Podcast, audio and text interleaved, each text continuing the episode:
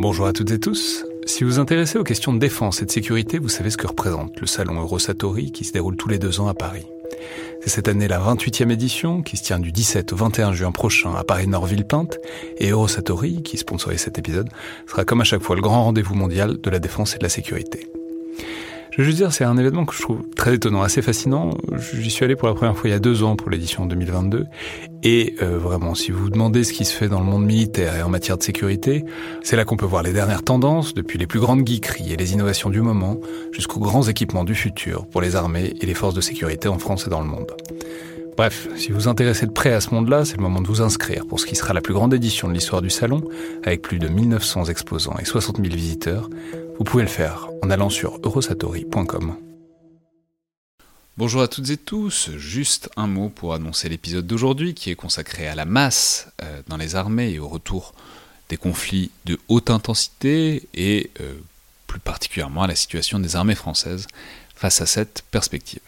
D'abord pour dire que c'est un épisode qui va être diffusé en deux parties parce que c'était une discussion qui était vraiment très longue et très dense, euh, ça a duré plus de deux heures avec deux grands habitués du podcast qui sont par ailleurs très vifs et qui parlent très vite, à savoir euh, Elie Tenenbaum et Joseph Enrotin. Alors, donc on va pas faire un épisode mammouth de plus de deux heures euh, hyper dense, d'autant qu'en ce moment on est à deux épisodes par semaine, on a pu repasser à deux épisodes par semaine, et que ce serait dommage que certains auditeurs passent à côté de cet épisode par manque de temps, parce que euh, c'est une discussion qui est très riche et qui fait le tour d'une question vraiment tout à fait centrale qui est euh, la haute intensité pourrait d'ailleurs dire qu'on ne parle de rien de moins que euh, l'avenir des conflits contemporains, ce qui mérite bien deux émissions, et même trois en fait, puisque l'épisode des têtes chercheuses de vendredi dernier avec Hugo Meyer en parlait aussi directement, à travers l'angle de l'autonomie stratégique européenne. Donc, première partie aujourd'hui avec Elie et Joseph pour placer le problème en quelque sorte, c'est-à-dire le retour de la perspective de haute intensité sur un fond de réduction des volumes des armées depuis des décennies et, disons, les grosses limites auxquels on commence à se heurter par rapport à ça, notamment en France. Et mardi prochain, donc, on parlera des pistes pour s'en sortir et pour s'y adapter, et on aura le plaisir d'avoir aussi la contribution de Stéphanie Pézard, qui est euh, chercheuse à la Rand Corporation. Enfin, dernière chose, évidemment, tout ça a été enregistré avant les tensions entre euh, France, Royaume-Uni et États-Unis autour de l'affaire des sous-marins australiens, ce qui était l'objet de l'épisode de mardi dernier.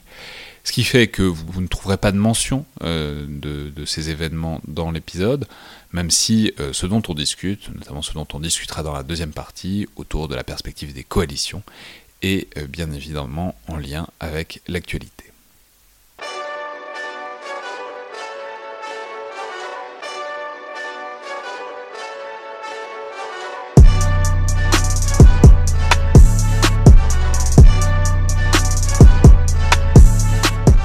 Bonjour à toutes et tous et bienvenue dans le Collimateur, le podcast de l'Institut de recherche stratégique de l'école militaire, l'IRSEM, consacré aux questions de défense et aux conflits armés.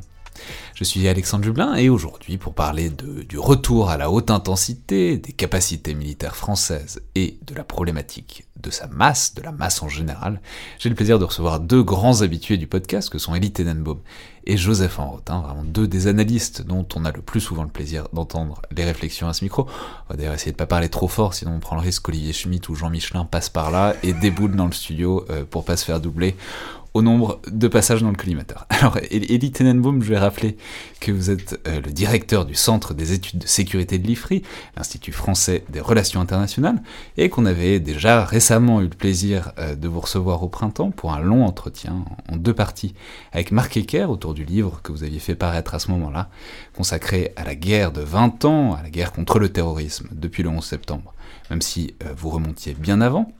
J'envoie donc évidemment à ces longues émissions autour d'un livre qui euh, le valait bien, qui accumule d'ailleurs depuis les récompenses et les prix depuis quelques semaines, félicitations.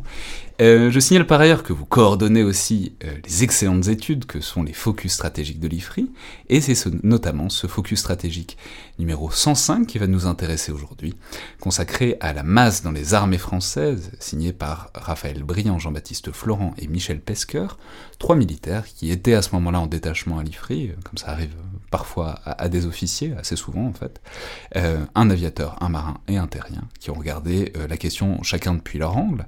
Mais euh, je crois que certains sont repartis dans leur poste originel et que vous avez par ailleurs signé l'introduction de cette, de cette étude, ce qui fait que vous pouvez en parler parfaitement dans sa globalité. Donc bienvenue de, à nouveau dans le collimateur, Elie. Merci Alexandre. Et Joseph Enrotin, je ne vous présente plus, mais je vais le faire quand même, puisque vous êtes le rédacteur en chef de notre cher partenaire, le magazine DSI, Défense et Sécurité Internationale. Alors évidemment, les auditeurs vous connaissent, parce que vous venez régulièrement nous présenter les différents numéros de DSI dans le cadre euh, de ce partenariat. Mais ici, euh, le dernier numéro avait une résonance particulière, puisqu'est sorti dans l'été un hors-série, le numéro 79, consacré aux armées françaises et à leurs capacités, et où cette question de la masse euh, est tout à fait centrale dans le cadre du retour à la haute intensité. Vous y signez d'ailleurs un papier au tout début, très poétiquement intitulé Et le bonsaï redevint chaîne, option pour une masse renouvelée. Donc, bonjour Joseph. Bonjour. Et enfin, je vais signaler qu'interviendra également dans cette émission euh, Stéphanie Pézard, qui est chercheuse à la RAND Corporation, qui a signé il y a quelques mois un rapport pour la RAND, qui est rédigé avec Michael Shurkin et David Oshmanek, sur les capacités des armées françaises, mais vues depuis le point de vue américain. C'est toujours intéressant de s'observer un peu à travers les yeux des autres, surtout d'autres qui vous connaissent bien, euh, ce qui pose évidemment la question de la place de l'armée française dans ses alliances et ses coalitions. Alors c'est un peu compliqué techniquement de faire un direct à travers l'Atlantique avec des invités en studio. Par, ailleurs, c'est jamais très agréable pour la personne qui est à distance euh, comme modalité de participation à la conversation. Mais c'est donc un entretien que j'ai déjà enregistré, qu'on insérera dans l'émission, et sur lequel on rebondira évidemment. Alors, je veux dire qu'il y a parfois des sujets qui s'imposent euh, dans l'actualité de la réflexion stratégique, et ça a été le cas pour cette question de la haute intensité, du retour possible euh, vers les conflits de haute intensité. Je vais le dire très schématiquement, vous me corrigerez largement, mais globalement c'est la perspective que des grandes puissances s'affrontent plus ou moins directement en sortant des conflits asymétriques comme on les connaît depuis au moins 20 ans, du type euh, France au Sahel, OTAN en Afghanistan ou États-Unis en Irak, où les capacités militaires entre adversaires sont donc très inégales, même si évidemment l'actualité récente et même un peu moins récente nous montre que le déséquilibre des forces ne garantit pas la victoire. Donc voilà, la, question c'est qu'est-ce qui se passe si on se met à se taper dessus un peu directement avec la Russie ou euh, les États-Unis avec la Chine euh, dans le Pacifique par exemple? Et quelles limites les armées françaises pourraient rencontrer dans ce genre de conflit, notamment la question de la masse, ce qui est une formulation un peu cryptique mais qu'on va très vite détailler. Et donc au début de l'été, on a vu en quelques semaines à la fois ce focus stratégique de l'IFRI, le rapport de la Rande, et suivi ensuite par le hors-série de DSI qui en traitaient euh, tous très directement. Pour autant, je vais finir en ajoutant que c'est un sujet qui est dans l'air depuis un moment. On sait que le général Lecointre, donc euh, l'ancien chef d'état-major des armées, en a pas mal parlé au moment de son départ, au début de l'été, notamment dans les pages de ce hors-série de DSI, mais aussi euh, face à la commission de la défense. Et en fait, bon, pour ceux qui s'intéressent un peu à ce genre de spectacle télévisuel, en général devant des parlementaires, euh, ça se regarde pas forcément comme une série Netflix, mais je peux témoigner qu'on y prend goût euh, petit à petit.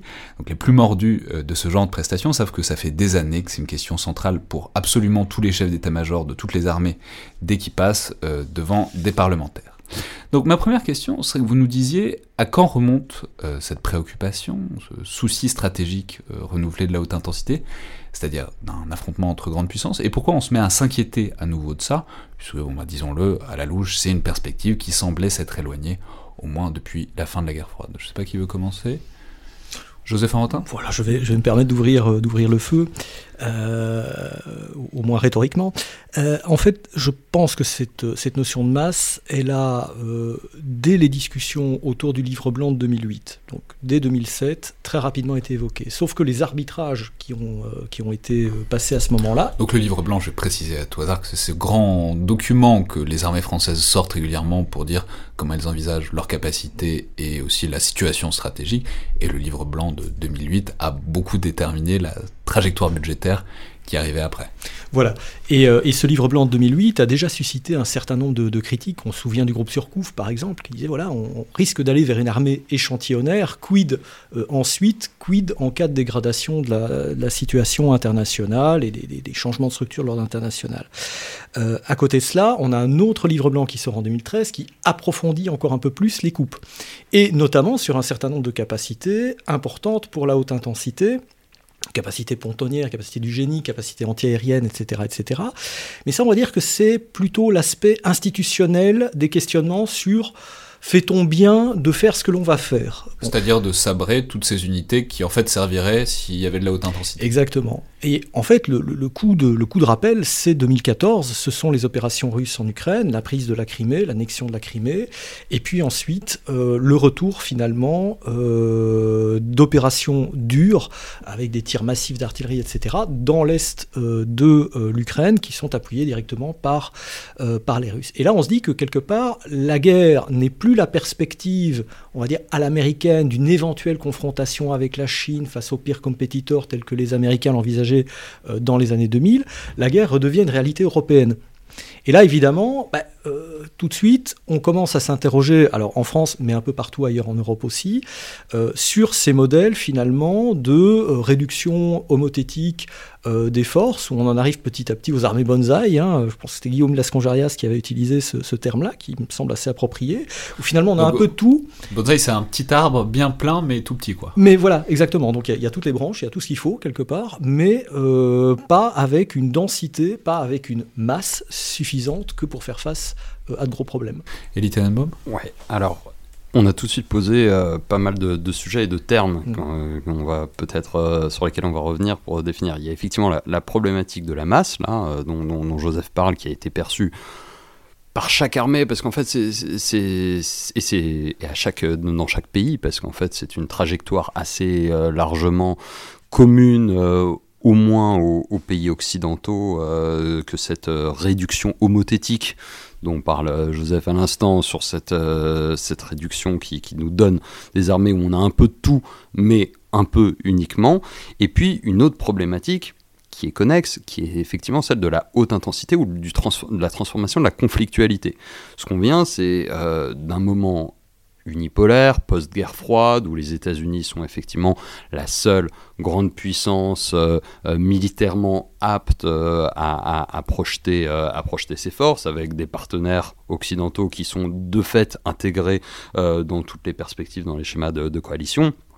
Et c'est à l'aune de ce rapport de force quasi géopolitique en fait, pas uniquement, pas uniquement militaire, que on va se dire bah, finalement plus de guerre majeure prévisible, euh, la nature de la conflictualité compte tenu des équilibres de, la répartition de la puissance militaire dans le monde, ça sera de la conflictualité asymétrique et pour ça on n'aura pas forcément besoin d'armées qui sont dimensionnées de la même manière que euh, quand il s'agissait de faire face au pacte de Varsovie et donc effectivement l'artillerie, euh, l'arme blindée cavalerie, un certain nombre de, quantités aussi dans la marine et, dans, les armées de l'air ne seront plus forcément nécessaires. Et donc on a une trentaine d'années finalement de conflictualité effectivement asymétrique, avec des armées qui se transforment au fur et à mesure pour correspondre un petit peu à ce qu'elles font au quotidien, à ce qu'elles imaginent qu'elles pourront faire euh, à l'avenir. Et en même temps, à partir du tour, c'est difficile à dater, mais à partir du, milieu des années 2000 et surtout du tournant de la décennie 2010, on a clairement euh, en fait un mouvement de rééquilibrage de la puissance militaire à l'échelle globale, avec en fait un certain nombre de pays qui ont profité de la globalisation économique et technologique avec euh, voilà très clairement un, effet de, rééquilibrage ou de redistribution. On pense évidemment à la montée de la Chine euh, qui est le, plus iconique, mais en fait globalement ce qu'on estime c'est voilà ce que, ce que certains cabinets de conseil aujourd'hui en économie appellent les, les E7, c'est-à-dire les sept pays émergents qui, à terme, devraient, euh, en termes de, poids économique, remplacer le, les pays du G7, qui étaient ceux euh, les, plus euh, dominants dans, les, années passées. Et ce rééquilibrage de la puissance géoéconomique, géotechnologique, bah, se traduit aussi par un rééquilibrage, une redistribution de la puissance militaire, et donc derrière, forcément, une transformation de la manière dont on se projette sur la conflictualité future en disant, bah, demain, ce ne sera pas uniquement face à des adversaires purement asymétriques qu'on va, qu'on, va euh, lutter, mais face à des adversaires qui, au moins en termes de euh, puissance globale, euh, auront des, éléments symétriques. Ça ne veut pas dire que dans l'affrontement effectif, on sera en, one-on-one ou de manière totalement frontale. On pourrait imaginer de la conflictualité indirecte entre puissances comme euh, disait Joseph, pire compétiteur, c'est-à-dire entre pairs, P-A-I-R-S, hein, euh, mais forcément ça va transformer les choses. Et donc c'est de là que naît l'idée d'un retour d'une haute intensité qui forcément euh, va sans doute rappeler aussi un certain nombre de capacités militaires qui ont été coupées. Euh, et donc euh, cette logique de la masse avec le rapport aux pertes, le rapport au nombre et en fait quand on commence à regarder sur des équations tactiques en disant bah en fait quand on est face à des adversaires qui ont un peu les mêmes capacités que nous, qu'est-ce qui nous distingue? Mais il y a un moment ou un autre, ça va être aussi le nombre, le volume, la masse, la quantité. Alors après, on pourra distinguer tous ces termes, mais donc c'est ça aussi qui, transforme l'équation de puissance. Mais alors, ma question c'est euh, sur quel, scénario on imagine? C'est-à-dire, qu'est-ce que, à quoi est-ce que ça ressemblerait? Comment est-ce qu'on imagine? Parce que si on, si on prend de la haute intensité avec des adversaires à peu près équivalents, il n'y en a pas des wagons euh, à la France. Il y en a quelques-uns, et c'est des très forte puissance, et par ailleurs, c'est des puissances généralement nucléaires. Et donc, enfin, c'est-à-dire, c'est un peu le problème. Ça fait des décennies qu'on répète à tout le monde, depuis globalement l'école primaire ou le collège, que c'est l'intérêt d'avoir l'arme nucléaire et d'avoir la dissuasion. C'est que précisément, on n'en arrive pas là à se taper dessus parce que tout le monde a trop peur d'un affrontement nucléaire, ça dégénérerait automatiquement. Donc voilà, est-ce que ce cadre stratégique-là, cette réflexion-là, on la jette aux orties, on dit pas si, on va, on va quand même se taper dessus, ou est-ce que c'est à l'intérieur, enfin, on on fait, fait cohabiter les deux. Joseph Arotin Alors oui, juste pour dire qu'en fait, on, est dans des logiques de, sédimentation successive de menaces, ce qui fait que l'arme nucléaire, elle continue à dissuader un certain nombre d'États qui ont l'arme nucléaire, mais cela n'empêche pas, d'une part, ces États de pouvoir agir d'une manière un peu plus indirecte, typiquement bah, la Russie, hein, ce qu'on a vu en euh, a vu en Ukraine, et d'autre part, euh, ça ne va pas dissuader des États qui connaissent une montée en puissance, mais qui n'ont pas l'arme nucléaire. Euh, il y a dans le cas de l'Iran, par exemple, dans le cas de l'Algérie, on voit bien qu'il y a des densifications militaires qui sont en train de s'opérer.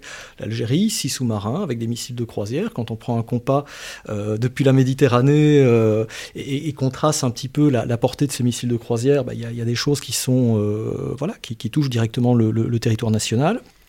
Donc il y, a, de vraies questions de ce point de vue-là, avec derrière cela évidemment euh, la question de la stabilité euh, à, long terme de ces États. Donc oui, il y a les puissances nucléaires, et il faut du coup garder euh, l'armement nucléaire, mais en même temps il faut garder de l'armement conventionnel pour protéger le nucléaire, l'un ne va pas sans l'autre, hein. il y a une vraie corrélation des forces, mais à côté de ça on se retrouve avec des États conventionnels, on va dire, dotés d'armement conventionnel, qui sont en train de monter en puissance, et à cela, il faut encore rajouter une autre dimension qui rentre pas nécessairement dans la haute intensité, mais qui reste problématique dans nos engagements, notamment en Afrique, c'est le fait qu'on fait de plus en plus face à des techno-guérillas. C'est-à-dire que la guérilla qu'on a en face de nous est une guérilla qui est de plus en plus dense technologiquement et qui va aussi appeler un certain nombre de réponses d'ordre technologique. Et on voit bien qu'un bah, certain nombre de matériels relativement avancés qu'on va utiliser euh, pour euh, combattre des, adversaires réguliers, des États euh, pairs ou quasi pairs, ces matériels-là seront aussi utiles finalement pour lutter contre des irréguliers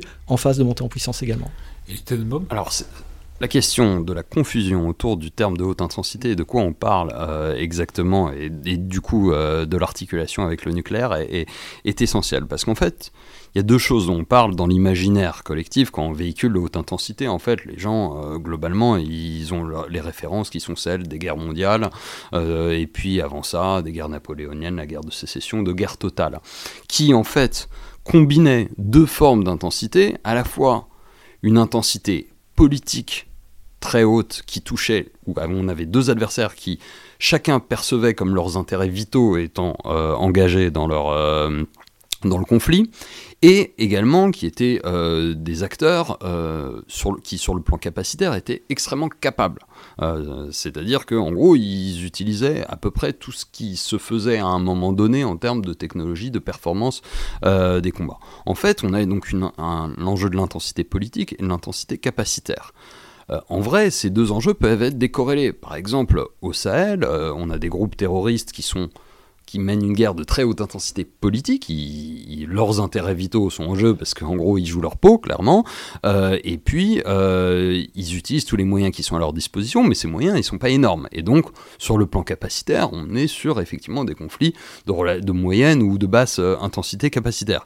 Et inversement, on peut imaginer des conflits, il y en a eu par le passé, y compris pendant la guerre froide, où on a une haute intensité capacitaire, mais où sur le plan politique, on est dans ce qu'on appelle de la guerre limitée où les intérêts vitaux ne sont pas directement en jeu. Je prends un exemple qui est frappant, c'est la guerre de Corée dans les années 50, où on n'est pas sur une guerre totale où les intérêts vitaux euh, des États-Unis sont considérés comme en jeu. Et d'ailleurs, au moment où MacArthur va euh, commander des, bombes nucléaires, des frappes nucléaires euh, sur son adversaire, et eh ben, Truman va siffler la, fin de la récréation en disant non, non, on n'est pas à ce stade-là. Mais en revanche, on est évidemment sur euh, un, degré de, mobilisation de moyens militaires qui est extrêmement élevé et sur des, types de conflictualité dont on n'a plus du tout l'habitude euh, en Europe. Et euh, si, on regarde un petit peu plus proche de nous, voilà ce que la Russie a fait en Géorgie en 2008 par exemple, ou ce qui s'est passé encore plus près de nous entre l'Arménie et, le Haut-Karabakh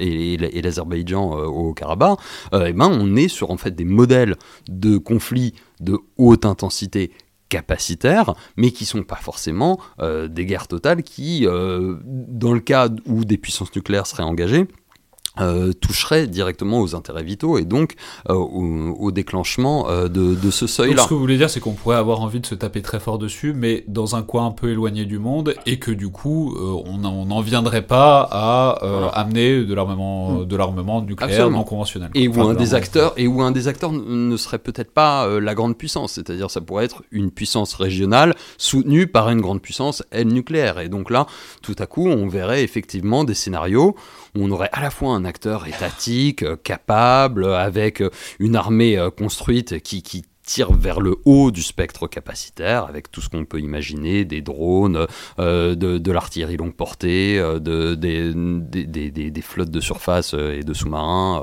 et de l'aviation évidemment, et, puis, et puis une puissance moyenne ou grande, nucléaire ou non, comme la France ou d'autres, qui seraient engagée directement face à ça. Et ça, évidemment, euh, on, est sur, des scénarios qui sont à la fois très exigeants sur le plan capacitaire et en même temps qui restent en deçà du seuil des intérêts vitaux et donc de la mise en jeu de, euh, de la mécanique de la dissuasion.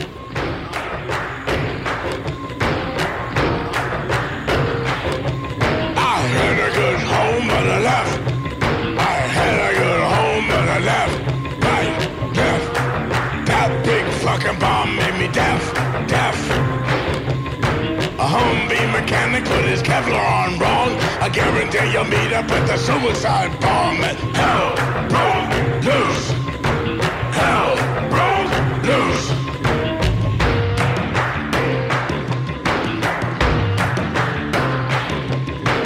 Big fucking ditches in the middle of the road. You pay a hundred dollars just for filling in the hole. Listen to the general every goddamn word.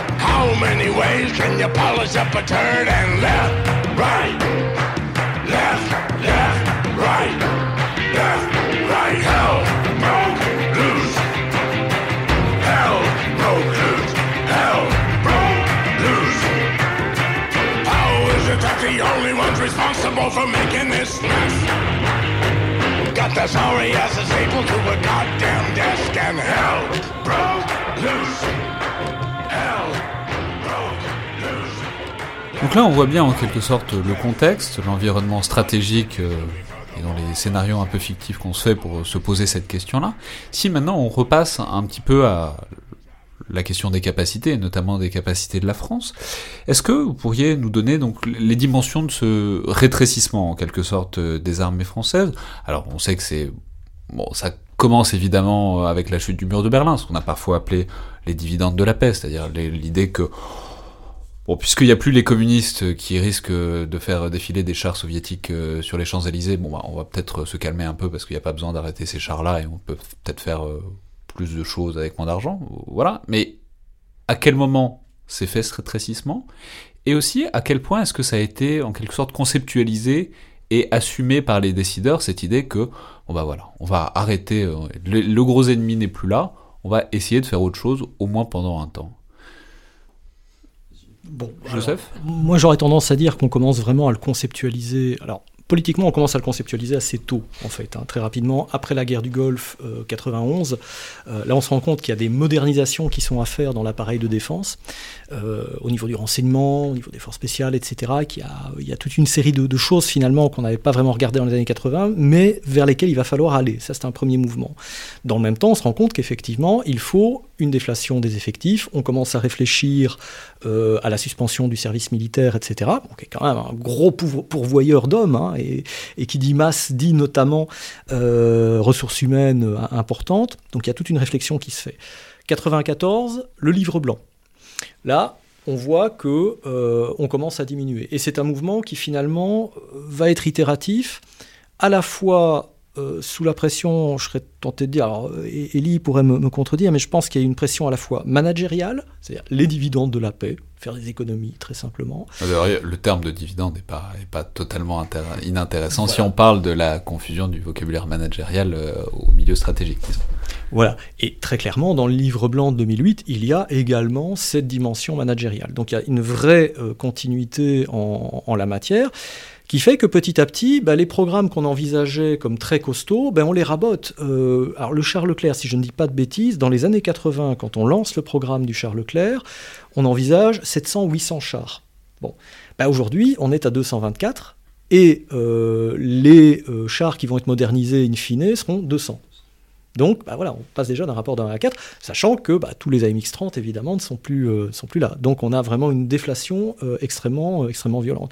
Même chose au niveau des cibles de Rafale, où on voit bien que alors, la, déflation a été moins violente. on n'est pas dans un rapport de 1 à 4 par rapport à ce qui était prévu au niveau des Rafales, mais on voit bien que d'année en année, de loi de programmation militaire en loi de programmation militaire, on rabote petit à petit. Et donc, euh, on, a, on a cette itérativité-là qui est pensée effectivement par rapport à des aspects managériaux, qui est pensée aussi euh, par rapport à des aspects organiques. Parce que si vous avez moins de chasseurs, bah, forcément, quelque part, il faut moins de ravitailleurs, il faut moins de mécanos, il faut moins de tout ce qui fait tourner une force. Moins de chars, bah, ça veut dire moins d'appui, moins de ceci, moins de cela. Et donc, une chose en entraînant une autre, au regard également de la, vision qu'on a des, des, relations internationales, du fait qu'on se dit à un moment donné, bah tiens, on va peut-être revenir vers l'OTAN, etc. Donc on va travailler beaucoup plus euh, en coalition. Et donc du coup, si on travaille en coalition, bah, on répartit la charge de travail. Donc on n'est pas forcément obligé d'investir autant. Hein. rien n'est plus coûteux qu'une armée neutre en fait, hein, en termes de masse de matériel et ainsi de suite. Et donc in fine, bah, voilà, c'est un, processus itératif et qui euh, génère lui-même finalement à un moment donné sa propre dynamique et qu'il est difficile d'inverser. Si vous permettez, j'ai envie de prendre encore un peu plus de champ historique et de prendre du recul. Euh, et en fait, euh, moi, il me semble, si, on prend vraiment la, longue durée, que euh, la, place de la masse n'a cessé de croître, en, gros, à partir des guerres de la Révolution et de l'Empire, jusqu'en 1945, où globalement, celui qui parvenait à gagner, in fine, pas forcément la bataille, mais la guerre, c'était quand même celui qui arrivait à aligner euh, les plus gros bataillons, le plus grand nombre de chars, d'avions, de porte-avions, etc. Un exemple que je cite dans, dans, un article, c'était euh, l'opposition entre les Tigres 1 et 2 de, euh, de la Wehrmacht et euh, les Sherman M4. En gros, euh, les, les Américains avaient estimé vous que... pas à la référence à Fury, évidemment. Évidemment, il faut voir et, évidemment. Revoir, et qui montre ça bah, parfaitement. Le, le, le, combat voilà, mythique entre, les deux, entre les deux chars, mais en gros, les Américains estimaient que oui, il fallait... Le Tigre était un, tank bien supérieur à celui du, du Sherman et que statistiquement, il leur fallait 6 Sherman pour euh, détruire un tigre. Mais les Américains, eux, produisaient à, peu près 60 fois plus de Sherman que euh, l'Allemagne était capable de le faire. Et donc, euh, finalement, c'est aussi comme ça qu'ils ont gagné. Donc, d'une certaine manière, le plus l'emportait. Au bout d'un moment, il faut, ensevelir un tigre sous les Sherman, il faut le monter dessus. Enfin, c'est voilà. la stratégie des Ewoks. Excellente référence. Mais euh, cette logique de la quantité, euh, un moment a commencé à poser problème, d'abord financièrement et puis politiquement, euh, après 1945, et celui qui a posé ça de manière le, plus claire, c'était Eisenhower devenu président, ex-général justement qui connaissait bien ce dilemme pour avoir commandé les, les, forces alliées en Europe pendant la Seconde Guerre mondiale, et qui disait tout ça nous coûte beaucoup trop cher, parce que face aux soviétiques qui, eux, effectivement, mise à fond sur la quantité. Sinon, on veut pouvoir compenser. On transforme euh, nos pays, les États-Unis d'abord, mais aussi les pays, les pays de l'OTAN, en État garnison. Hein, c'est la, problématique en, sciences politiques du Garrison State, qui finalement euh, fait peser un, un, vrai danger sur nos démocraties, sur, sur, sur, sur nos trajectoires budgétaires, etc. Et, Eisenhower euh, élu par le parti républicain, est un avocat de la rigueur budgétaire. Il dit euh, ça peut pas continuer, la dérive. D'ailleurs, il va il, dira dans, sa, fameuse allocution euh, avant de quitter le pouvoir mettra en garde les Américains contre le complexe militaro-industriel, phrase qui est restée célèbre y compris chez, les conspirationnistes, mais pour euh, montrer à quel point il se méfie de, cette masse et de ces quantités. Et c'est lui qui va pousser ce qu'on appelle le New Look euh, dans les années 50 euh, pour dire on va essayer d'avoir une forme de stratégie de compensation pour réduire la quantité et la compenser par de la qualité en puissance de feu, en précision, en technologie. Et à l'époque, c'est la doctrine des représailles massives et notamment de dire ce qu'on ne peut pas faire dans le conventionnel, on va le compenser avec le nucléaire et en fait ça va nous coûter moins cher. Et donc on ne va pas chercher à euh, avoir euh, une équivalence quantitative face euh, aux soviétiques alors ça, on peut dire que c'est un truc qu'effectivement on va revoir euh, pendant toute la guerre froide, c'est-à-dire cette idée que le camp occidental va régulièrement se dire au jeu de la masse, on va pas trop gagner parce qu'il y en a, il y a quand même du monde en Russie, ils ont des grosses capacités industrielles. Et donc, il va falloir faire euh, mieux avec moins. Alors, ça va être le New Look, ça va être plus tard euh, le, la révolution dans les affaires militaires. Enfin, ça, va être l'idée qu'avec de la technologie, on va être plus efficace pour faire face à la masse des communistes. Absolument, c'est ce qu'on appelle la offset stratégique, que, que, Joseph connaît, connaît, connaît bien mieux, que moi, mais euh, le, second moment euh, où, c'est euh, très, très frappant, c'est après le Vietnam dans les années 70, où là aussi c'est la révolution de la technologie de l'information, cette fois-ci à l'intérieur du champ conventionnel, où les Américains vont se dire on a un, trade-off, une compensation, où même dans le champ purement conventionnel, on va pouvoir avec moins faire mieux euh, parce que on va avoir une qualité euh, technologique avec les frappes de précision dans la profondeur euh, et donc et donc compenser. Tout ça dès les années 70-80 on sent, y compris aux États-Unis, que ça touche euh, ses limites. C'est l'édiction de la fameuse loi d'Augustine, qu'il faut quand même citer ici, parce que c'est vraiment, on est au cœur du sujet. Euh, donc euh, Norman Augustine, qui était secrétaire à, l'US Army dans, les années, dans les années 80 sous Reagan, et qui sera ensuite PDG de, Lockheed Martin, qui présidera la fusion entre Lockheed et, Martin Marietta,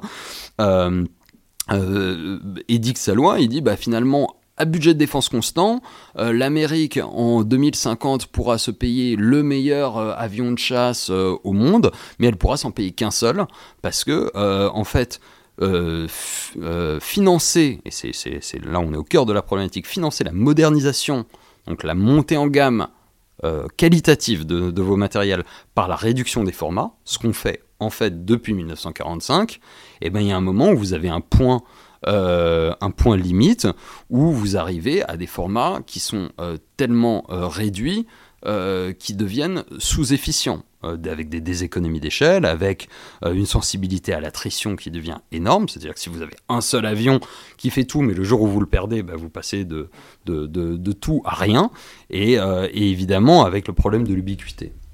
Mais alors, donc on voit bien que c'est un mouvement de fond, c'est une philosophie qui est euh, profondément implantée dans l'esprit collectif des armées occidentales depuis donc bon, la sortie de la Deuxième Guerre mondiale, qui vient se cristalliser à la chute du mur de Berlin, à l'effondrement de l'URSS, avec l'idée que ben voilà, enfin on va pouvoir, euh, on va pouvoir y aller, quoi, on va pouvoir réduire, euh, j'ai pas envie de dire dégraisser le mammouth parce que c'est pas une bonne expression, mais, euh, mais c'est l'idée quand même. Et euh, simplement, je, je donnais quelques chiffres euh, qui concernent l'armée française pour aller dans le sens de ce que disait Joseph. C'est que voilà, entre 1991 et 2021, voilà, on a deux fois moins d'avions de combat en France. On passe de un peu moins de 700 à 250. on a deux fois moins de grands bâtiments de surface dans la marine, on passe de 40 à 20, et on a cinq fois moins de chars de bataille, on passe de 1300 à 220. Ce qui est par ailleurs un truc euh, totalement euh, cohérent avec le contexte général des pays européens. Mmh. les, ils dégraissent pas tous autant que la France, mais enfin c'est la réduction. Certains dégraissent plus. Certains dégraissent plus, certains dégraissent moins. En moyenne, les voilà. Les Belges, les, Belges les, Néerlandais. Mais alors la question, c'est une fois qu'on a ce constat-là, si on fait le, le, le bilan aujourd'hui, qu'est-ce qui est prévu à l'heure actuelle pour un conflit de haute intensité. C'est-à-dire, j'imagine bien que ça n'a pas été complètement oublié par les généraux, parce qu'on sait qu'ils en parlent régulièrement. Et voilà, qu'est-ce que la France est capable de proposer si jamais il y avait un engagement de haute intensité majeur, disons dans le voisinage? Joseph? Alors oui, alors c'est sans doute Elie qui a les, chiffres précis en, tête, mais euh, ce qu'on appelle hypothèse d'engagement majeur, en fait, euh, doit se voir sur, euh, sur plusieurs plans. Le premier, c'est le volume effectivement des forces qui vont être effectivement engagées. Bah, pour la marine, par exemple, c'est le groupe aéronaval, c'est deux portées, alors les PHA, donc les portées hélicoptères amphibies, c'est six frégates, sept frégates, quelque chose comme ça. Oui, frégate, voilà. 45 euh, appareils de, combat, des ravitailleurs, des appareils de détection aérienne avancée et deux brigades blindées, si je ne dis pas de bêtises. attention, il y a, euh, toujours quand on parle de, format de force, de système de force, il y a une dimension temporelle. Euh, combien de temps va-t-on mettre pour rassembler tout cela, d'une part, parce que tout n'est pas opérationnel en permanence. Il y a ce qu'il y a en parc sur le papier, on va dire, dans les annuaires, et puis après, il y a ce qui est réellement utilisable. Et puis, d'autre part, il y a la durée de l'engagement, parce qu'évidemment, à un moment donné, bah, voilà, il faut des rotations et ainsi de suite, et il faut être capable d'assurer ça. Donc concrètement, bah, voilà, vous avez le... En, gros, si j'ai pas dit de bêtises... Ouais. c'est quoi donc ce, format Ce qui, incite d'ailleurs à, une distinction entre, que nous essayé de faire dans le, dans, dans le focus stratégique que vous avez cité, entre la masse euh, en brut, ou la masse en puissance, et la masse opérationnelle. C'est-à-dire qu'en fait, vous avez toujours une masse, euh, quand vous regardez euh, les effectifs de vos armées, l'armée de terre à 110 000 hommes, et puis en fait, il y a ce qui est effectivement déployable à un moment donné, et, là, on est sur beaucoup moins. Et donc, dans l'hypothèse d'engagement majeur, qui est l'un des contrats opérationnels fixés par le politique aux armées, c'est-à-dire... Donc les contrats opérationnels, c'est le politique qui dit il faut que vous soyez capable de faire ça parce que politiquement, nous qui prenons les décisions, on veut que notre armée soit capable de faire ça. Et ensuite, on peut rentrer sur la manière dont on construit un contrat opérationnel, la sincérité euh, effective de ce contrat opérationnel, ce qui dérive en fait de l'enveloppe budgétaire que le, que, que le, le politique euh, s'est fixé, officiellement c'est pas comme ça que ça se construit mais bon on sait bien que euh, ça, ça, fait partie euh, du jeu. Ah la euh, théorie c'est la théorie on veut, on veut pouvoir faire ça. Dites-nous combien ça va coûter. Et en fait dans la réalité ça ressemblerait plus à dites-nous combien ça va coûter mais on, attend. Voilà, exactement. Il faut rentrer euh, les drodons dans la valise. Donc il y a à la fois l'analyse de la menace, les scénarios d'engagement, en disant bah finalement si vous voulez vraiment regarder ce qu'il y a tout en haut de la pile, euh, voilà ce qu'il nous faudrait. Euh, et ok, puis, on va prendre un peu en dessous voilà, dans la pile. là vous avez le, décideur et puis les gens de Bercy qui blanchissent et qui commencent à dire non non mais bon là on va quand même essayer de trouver des hypothèses un peu plus optimistes. D'où une vraie question sur la sincérité de, cette hypothèse d'engagement majeur. et Joseph en, parlait à l'instant sur la question de la temporalité, c'est-à-dire que l'hypothèse d'engagement majeur, aujourd'hui telle qu'elle est construite, elle se fait avec un préavis de six mois, c'est-à-dire qu'il faut pouvoir monter en puissance. Et on a différents cas, dont euh, par exemple le porte-avions, on sait bien que euh, sa permanence à la mer n'est pas totale, et donc si euh, le conflit arrive juste au moment où le porte-avions entrerait en hyper, eh ben, il nous faut quand même un peu de temps pour pouvoir le réactiver. En, réparation, en, hibernation, c'est-à-dire il faut, il faut en permanence réactiver. Il y en a qu'un, donc il faut de temps en temps faut le réparer, donc il n'est pas disponible. même régulièrement, et donc forcément là vous vous créez donc des, des, des, biais en disant bon d'accord, vous, vous aurez six mois de préavis. Évidemment, on sait bien que les guerres se déclenche pas toujours avec, euh, euh, avec six mois de préavis. Et ensuite, euh, ça, c'est pour durer pendant six mois. non renouvelable. c'est très clairement comme ça que c'est construit. là aussi, on sait bien que un conflit n'a pas de date, de date limite de péremption une fois qu'il est déclenché. Ensuite, on pourrait imaginer. Euh, voilà. Donc à, 5 mois et 3 semaines, tout le monde a un peu euh, fait ses valises et est censé rentrer à la maison, ce qui est évidemment dans un conflit de haute intensité et pas forcément euh, idéal. Voilà, maintenant il faut évidemment fixer des, des, des, cadres et encore une fois, on est, on est sur, sur des hypothèses qui sont des hypothèses avec d'autres variables qui pourraient jouer en cours de, de conflit. Mais alors ça c'est l'hypothèse d'engagement majeur, donc avec ce qu'on serait capable de faire maintenant tout de suite dans six mois. mais même en dehors de cette hypothèse d'engagement majeur, euh, je vais faire euh, le père tard 5 minutes, mais euh, juste on peut dire qu'on a vu des limites, même hors de cette hypothèse, déjà dans ce qu'on est censé faire à l'heure actuelle. Alors c'est des choses qui sont soulignées régulièrement, mais par exemple dans le rapport de la Rande de Stéphanie Pézard et Michael Shurkin, dont on va reparler dans, quelques instants, on peut dire par exemple des Serval en 2013-2014, on peut dire que les batteries d'artillerie César il n'y en avait pas assez, donc il a fallu faire des opérations successives alors qu'on voulait faire des opérations euh, simultanées, ce qui évidemment pose pas mal de questions euh, dans un contexte de haute intensité. On peut dire aussi qu'il est de notoriété publique, par exemple, qu'il y a des problèmes avec les hélicoptères, dans les parcs d'hélicoptères euh, des armées françaises, qu'on manque notamment de tigres, des hélicoptères d'attaque au sol, ce qui fait qu'on est obligé parfois de déployer des, des, gazelles qui sont bien moins sûres et bien moins performantes dans des opérations, disons, risqué, et euh, que d'une manière générale, il semblerait qu'on ait régulièrement des inquiétudes sur la quantité de munitions euh, des qu'on s'en sert en fait euh, en OPEX, en opération extérieure, ce qui est valable apparemment absolument pour les trois armées. donc à chaque fois, il semble évidemment qu'on s'en sort parce qu'on fait face à des djihadistes légèrement armés, que voilà, face à des types en pick-up et avec des mitrailleuses semi-lourdes, bon, on peut se débrouiller d'une manière ou d'une autre.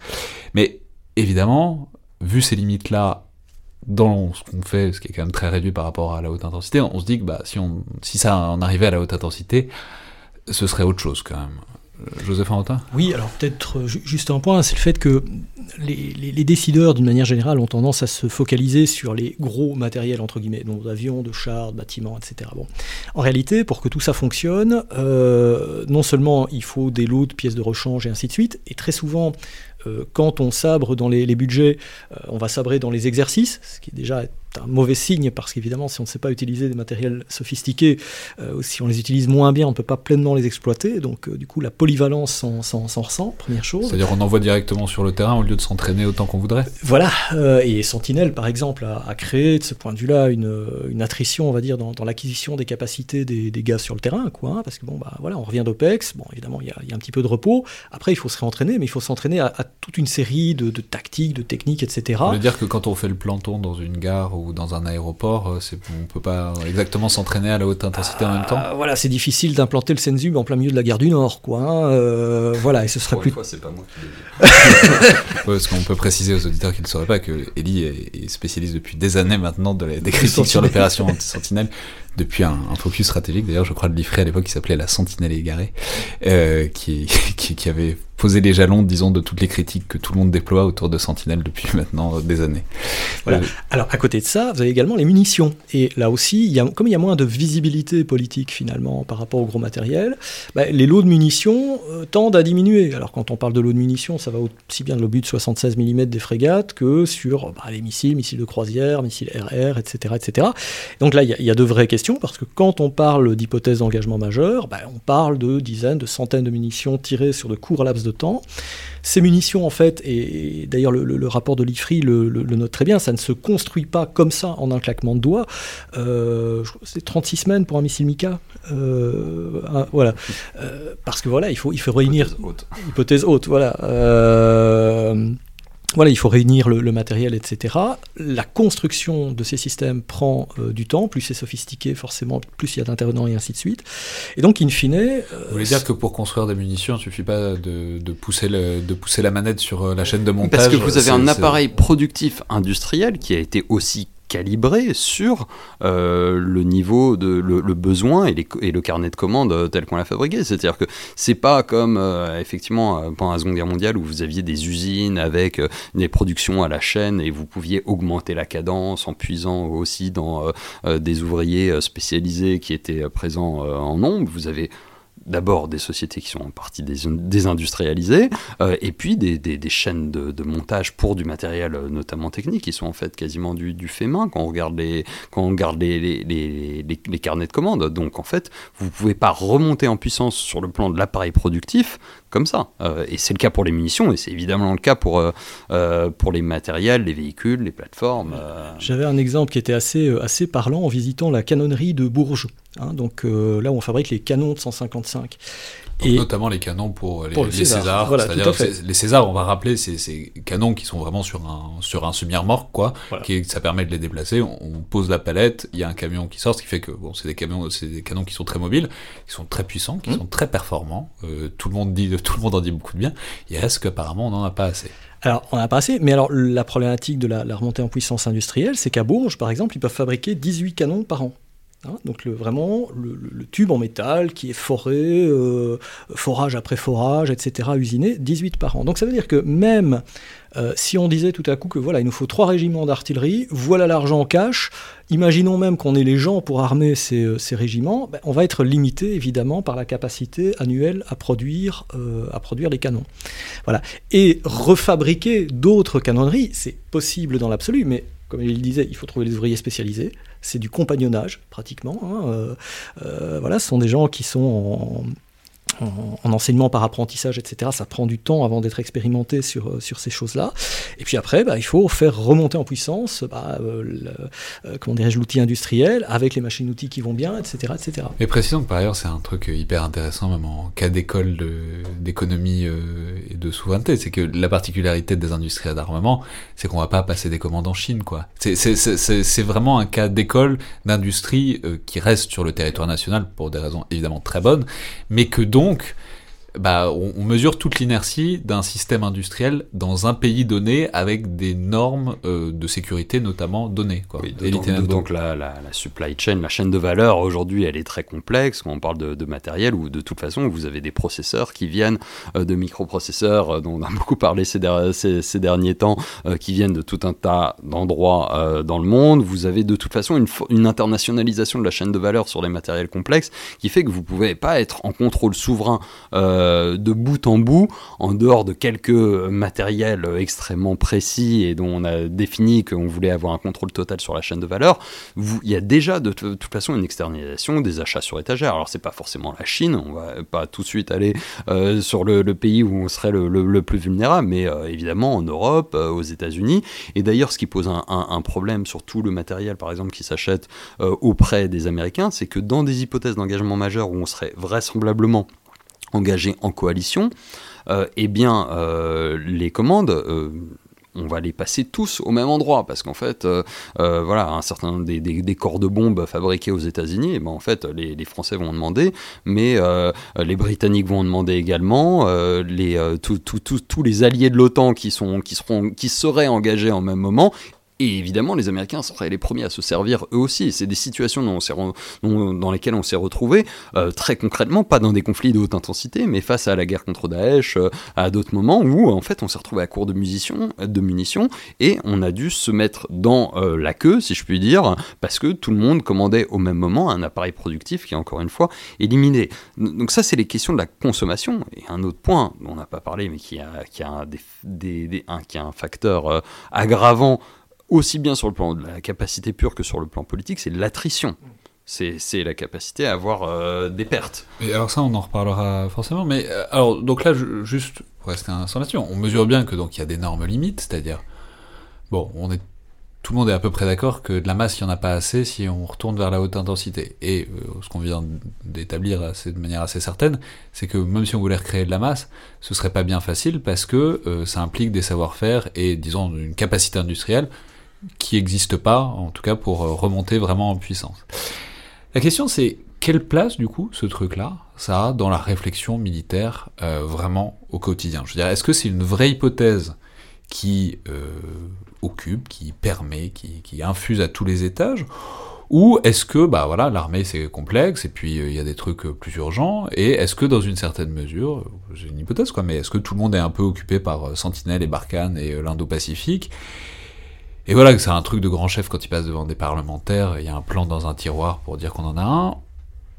Ou bien est-ce que c'est un vrai souci euh, quotidien euh, chez les décideurs militaires, euh, disons, qui remonte vraiment, voilà. Est-ce que c'est vraiment l'impératif du quotidien pour, en tout cas, les milieux militaires français? Bah, Joseph Moi, j'aurais tendance à dire que chacun à son niveau, évidemment, c'est un souci du quotidien. Euh, parce que dans n'importe quelle euh, unité, euh, si à un moment donné, les effectifs qui sont jamais complètement complets, etc., ne sont pas utilisés de manière la plus efficiente possible, donc pour recréer de la vraie masse, de la vraie masse opérationnelle, comme, comme le disait Elie, ben, tout de suite, ça marche moins bien, y compris lorsqu'on n'est pas sur des hypothèses d'engagement type haute intensité et ainsi de suite. Donc je pense que chacun cherche à, à, optimiser au maximum, à rentabiliser, entre guillemets, au mieux ce, ce, qu'il a. Et à côté de ça, bah, toutes les réflexions aujourd'hui sur... Euh, euh, sur la haute intensité dans, dans, dans, les armées bah, consiste en fait à se réapproprier euh, cette question de la masse. Alors non plus euh, au niveau de la section et de la compagnie, de savoir si tout le monde dans la section est bien là et que tout le monde a ce qu'il faut, etc. mais cette fois-ci directement au plan opératif et au plan, et, au plan stratégique. Et littéralement oui, je, pense que euh, ça devient de plus en plus un sujet. Et ça, on le voit bien d'ailleurs euh, dans les différentes, euh, différents plans stratégiques, visions stratégiques qui sont évoqués, dans les différentes armées.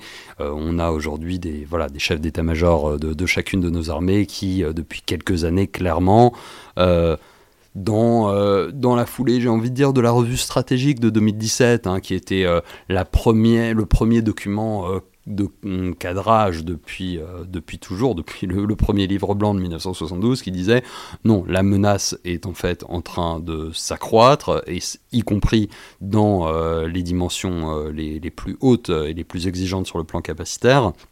Et donc, évidemment, c'est pris en compte. C'est pris en compte parce que les limites de notre modèle échantillonnaire de financement de la modernisation par la réduction des formats euh, tout le monde s'en est bien rendu compte, et puis parce que, euh, il faut le dire, il y a un effort de défense qui repart à la hausse, euh, qui est sans doute insuffisant pour sincériser totalement nos contrats opérationnels aujourd'hui, mais ça va dans le bon sens et il faut quand même le, le, signaler. depuis, on va dire, l'actualisation de, de, la précédente loi de programmation militaire en juillet 2015, quand il y a eu une actualisation, on est reparti à la hausse, et puis surtout sur la loi de programmation actuelle, avec les incertitudes que l'on connaît au-delà de, 2022. Mais, mais euh, oui, je pense que c'est de plus en plus pris en compte on pourra euh, voilà le, dire sur dans la préparation opérationnelle, le, futur euh, la future opération ou, exercice Orion qui a été lancé initialement par l'armée de terre, qui aujourd'hui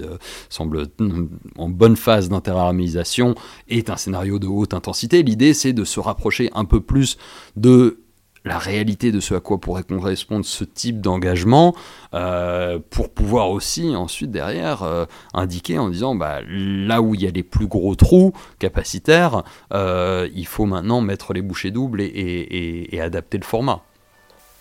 Merci à toutes et tous et rendez-vous donc mardi prochain pour la deuxième partie de cette discussion où on parlera, disons, des sorties et des perspectives pour atténuer, pour mitiger, pour sortir progressivement de ce problème et de ces impasses pour les armées françaises et occidentales en général. Encore avec euh, Joseph Enrotin et Littenbaum, et on aura aussi le plaisir d'avoir Stéphanie Pézard. Merci à toutes et tous, et à la prochaine fois.